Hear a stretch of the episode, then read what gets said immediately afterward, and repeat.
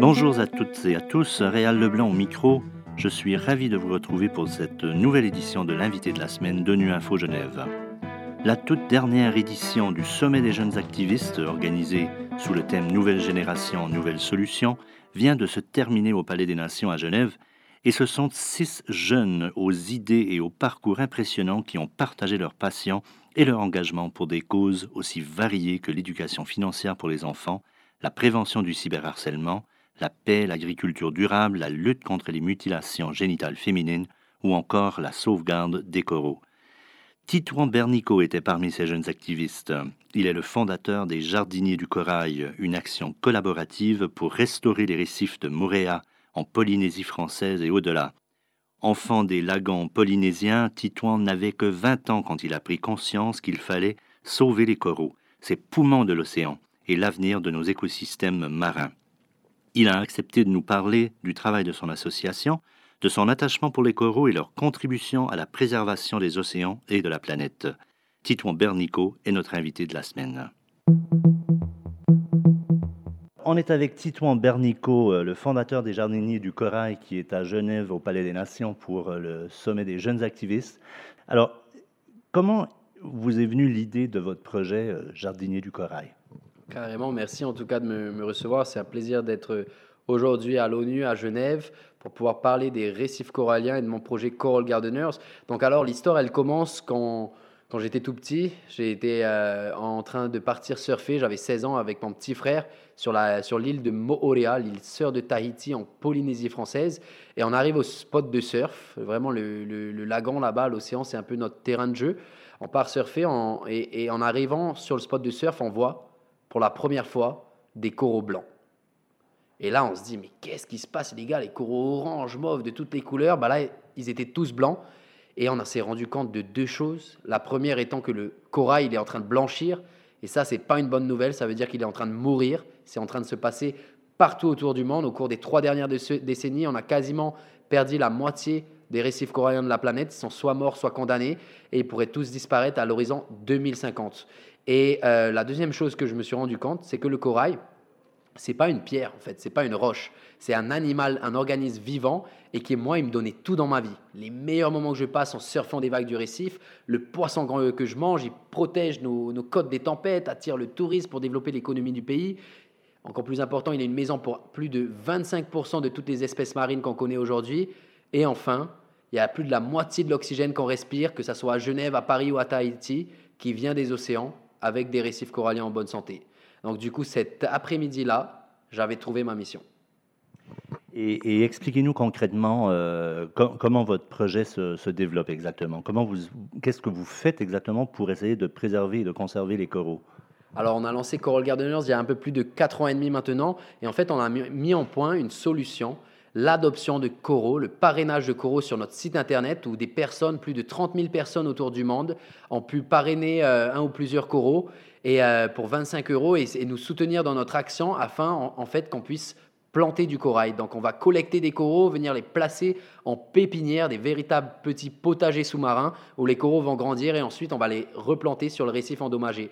Et ça, c'est pas l'unique action que Coral Gardeners fait au quotidien. On fait aussi de la sensibilisation. On essaye vraiment d'inspirer, de, toucher un maximum de personnes, que ce soit à l'échelle locale, avec les populations de pêcheurs, surfeurs, les petits euh, enfants de nos îles. On les emmène dans l'eau pour planter du corail et les, toucher euh, au plus profond. Et aussi avec les outils des temps modernes, les réseaux sociaux, Internet, on a touché plus de 164 millions de personnes et on est aujourd'hui le projet de conservation des récifs le plus suivi et connu au monde. Et plus récemment, on a développé ce qu'on appelle notre centre d'innovation, le Coral Gardeners Labs, où on développe des innovations et, technologies pour arriver à sauver les récifs coralliens. Parfois, on pourrait penser qu'être jeune, ça peut être un frein à, de tels projets d'envergure, mais euh, pour vous, ce n'est évidemment pas le cas. Comment est-ce que vous avez réussi à convaincre les gens de votre projet et à obtenir les subventions dont vous aviez besoin? Carrément, c'est une super bonne question. Ça n'a vraiment pas tout le temps été évident. Quand moi j'ai démarré à, quand j'ai commencé à planter des coraux, j'avais 16 ans. Et quand j'ai démarré Coral Gardener, j'en avais à peu près 18-19. Et euh, j'avais aucun diplôme, j'ai arrêté, arrêté, mon cursus scolaire pour pouvoir lancer Coral Gardeners, mon projet. Et du coup, euh, au début, on n'avait pas de crédibilité, on ne pouvait pas avoir des financements euh, d'appel à projet ou du gouvernement. Du coup, il fallait qu'on soit vachement créatif et innovant dans l'approche et la, façon dont on va développer le modèle du projet. Et euh, moi, j'ai tout de suite vu que je voulais que ça soit le monde, la communauté mondiale, comme c'est un problème mondial. Hein. L'oxygène qu'on respire, c'est mondial. Les récifs avec l'empreinte carbone, le réchauffement, c'est mondial. Et du coup, je voulais que ça soit le monde qui puisse comme ça nous soutenir, faire partie du projet. Et du coup, on a tout misé sur la, puissance du storytelling, de montrer un peu ce qu'on fait au quotidien avec la puissance des images, des vidéos, et arriver comme ça à générer euh, de l'attention, un mouvement autour de, Coral Gardeners. Mais c'est vrai qu'en étant jeune, on peut être pris des fois de haut par certains scientifiques et tout ça. Euh, et, on voit qu'en fait, que si on travaille dur, puisqu'on a vraiment travaillé dur ces dernières années, ben on peut arriver à petit à petit établir une bonne base, de bonnes fondations et avoir un, impact vachement concret et tangible sur le terrain. Et ça, après, ça donne de belles connexions. L'usage des médias sociaux vous a beaucoup aidé dans votre, euh, votre projet? Complètement. Je, je pense qu'il y a il y a eu très peu de, projets autour du monde ces dernières années qui ont, aussi, euh, qui ont eu un développement, une croissance aussi rapide. Et nous, on doit ça grâce à l'utilisation des outils euh, digitaux des temps modernes, les réseaux sociaux, Internet. On a été très bon à faire des vidéos euh, et une approche de la conservation comme elle avait vraiment jamais été faite avant, où on, parle, we talk to a audience, on, parle à une, audience plus jeune. Et du coup, on a par exemple en décembre 2019 fait une vidéo sur Internet qui a eu plus de 77 millions de vues. Ça fait partie des trois vidéos les plus visionnées sur Instagram. Et on a levé en, l'espace de quelques semaines euh, sur notre campagne de crowdfunding plus de 100 000 euh, dollars, 200 000 dollars en adoption. Et on est passé de 90 000 followers à un demi-million de personnes qui nous suivent chaque jour sur les réseaux sociaux.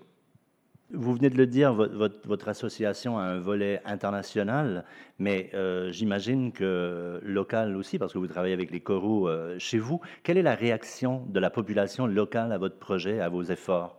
Quand j'ai démarré mon projet, c'est parce que je suis tombé amoureux d'avoir ces petits coraux de toutes les couleurs devant chez moi en train de pousser sur ma table pépinière et après pouvoir recréer des habitats pour les poissons et la vie marine.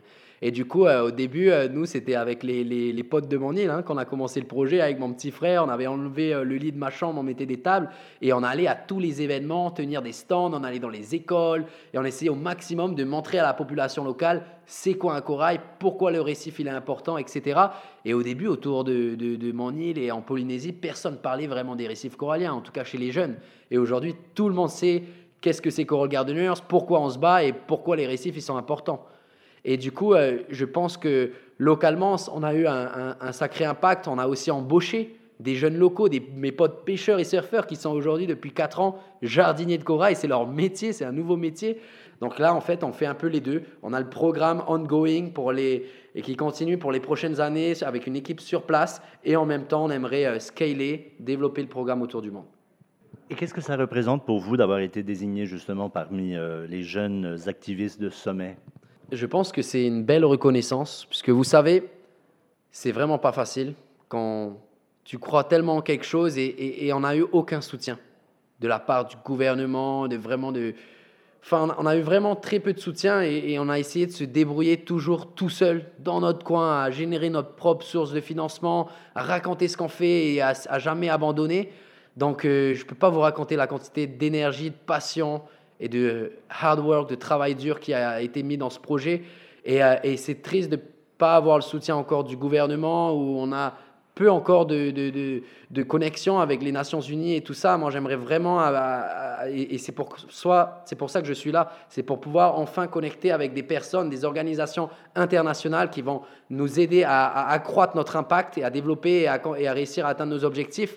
Mais d'être ici au Young Activist Summit comme un des six lauréats, bah, c'est une sacrée expérience. Je me sens vachement chanceux. Et euh, c'est un super privilège que de pouvoir euh, parler d'un sujet que j'adore, les récifs, et de leur préservation, oui. Alors vous avez vraiment espoir de pouvoir faire de nouveaux contacts en, étant à Genève? Bah, Carrément, moi là je m'adresse euh, aux Nations Unies. Euh, là il y a un groupe de jeunes surfeurs pêcheurs qui ont travaillé dur presque ces cinq dernières années. Et euh, aujourd'hui on a un projet qui tient la route. On a une stratégie sur les cinq ans, les cinq prochaines années pour planter un million de coraux autour du monde en ouvrant une vingtaine de branches internationales. On aimerait toucher un milliard de personnes avec nos vidéos sur Internet et tout ça, et développer de nouvelles intelligences artificielles, technologies pour mieux comprendre et préserver les récifs. Donc on est prêt. On aimerait vraiment avoir le soutien de l'ONU, d'autres organisations internationales. Donc euh, on attend les meetings et on va tout donner pour essayer de créer cet impact que les récifs coralliens méritent. l'adoption d'un corail, un beau cadeau de Noël, si je comprends bien. Exactement, pour moi c'est la façon la plus efficace, la façon la plus simple. En trois clics, depuis son canapé, les gens ils peuvent adopter un corail sur notre site internet coralgardeners.org pour 25 euros et rejoindre notre mouvement. Et c'est grâce aux adoptions qu'on a une équipe qui est dédiée, qui dédie 5 jours de la semaine, peut-être des fois plus, hein, on compte pas nos heures, mais qui dédient leur temps à la sauvegarde des récifs pour replanter du corail, sensibiliser et développer les innovations de demain pour protéger les récifs coralliens. La COP26 vient de se terminer à Glasgow. Il y a eu beaucoup de promesses, beaucoup d'engagements, mais est-ce que c'est suffisant, à votre avis? Vous savez, ça c'est une bonne question. Moi, la COP26, je l'ai suivi un petit peu de loin, depuis Tahiti. C'est la COP26. C'est-à-dire que ça fait 26 fois qu'on se réunit et qu'il y a tous les décideurs du, du, monde qui promettent énormément de choses, mais honnêtement, il ne se passe pas grand-chose. Hein. et, et, je ne pense pas qu'il faut attendre forcément les décideurs de nos pays. Moi, je pense que nous, à Coral Gardeners, on est vraiment dans cette optique qu'il faut tamata. Tamata en tahitien, ça veut dire tester. Il faut aller sur le terrain, agir. Et c'est comme ça qu'on va réussir à inspirer les communautés locales et internationales au changement et c'est nous qui allons créer changement. Il ne faut pas attendre qu'ils viennent d'au-dessus. Voyez Et peut-être que les gens, après, ils vont voir à quel point euh, on peut, en fait, partir de zéro et créer un impact. Et là, c'est là où on peut commencer à s'asseoir. Et j'espère que les organisations internationales, euh, les grands décideurs du pays, je sais que leur tâche, elle doit être vachement compliquée de prendre tout en considération. Mais c'est super important quand on pense à la nature, euh, quand on pense au développement de, de demain. On entend de plus en plus la voix des jeunes dans les grandes enceintes internationales comme l'ONU. Euh, on pense évidemment à Greta Thunberg euh, sur le climat, mais il y en a d'autres. Est-ce que d'après vous, ces voix sont écoutées? De plus en plus. Je pense que notamment avec des événements comme, le Young Activist Summit, c'est vraiment des opportunités en or pour des jeunes activistes et entrepreneurs comme nous de, pouvoir euh, parler, faire passer un peu notre vision, notre message et nos rêves pour le futur.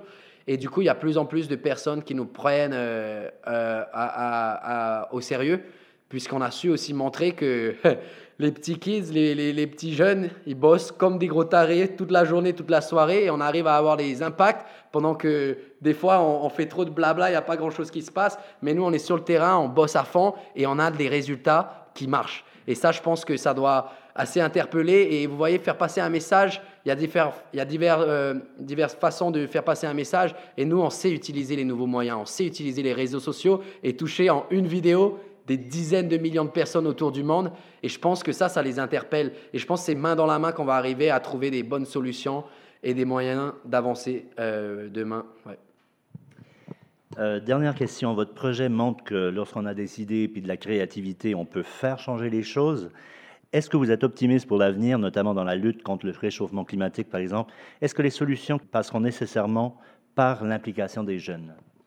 Carrément. Moi, je reste complètement optimistique, optimiste pardon, pour euh, l'avenir, pour les solutions de demain, puisque moi, quand j'étais petit, je ne savais pas ce que c'était un corail. Je ne savais pas à quel point les océans ils étaient aussi importants, qu'il y avait plus de la moitié de l'oxygène que je respirais, qui venait des océans avec des récifs en bonne santé. Et aujourd'hui, quand je vais dans les classes, au contact de ces jeunes, je vois la quantité de savoir qu'ils ont et aussi aujourd'hui, il s'agit plus juste le succès, c'est pas courir après le profit, développer des énormes multinationales. Aujourd'hui, je pense le le succès, c'est vraiment d'arriver à faire des des choses des projets qu'on aime, qu'on adore, kiffer notre petit moment sur cette planète Terre et laisser un impact positif. Et je pense que c'est ce que les jeunes, ils sont de plus en plus réalisés et il y a plus en plus de jeunes qui veulent avoir un impact euh, meaningful, sensé, euh, avec leur vie et leur passage sur, sur, la planète bleue, la planète Terre. Et euh, du coup, je reste vachement confiant pour les générations. Ça va demander beaucoup d'huile de coude, beaucoup de travail, mais on va, on, va, on va tout faire en tout cas pour. Et je suis content de pouvoir dire qu'on fait partie de, de, ceux qui auront essayé. Titouan Bernico, un grand merci d'avoir répondu à nos questions et puis bonne chance avec euh, vos projets. comme on dit en tahitien, merci beaucoup et à bientôt. Ouais. Et c'est la fin de cette édition. Il y avait à la réalisation François Subigé. L'actualité des Nations Unies continue sur notre site web ungeneva.org et le compte Twitter en français ONU Genève. Nous vous donnons rendez-vous la semaine prochaine pour une nouvelle édition de l'invité de la semaine. À bientôt.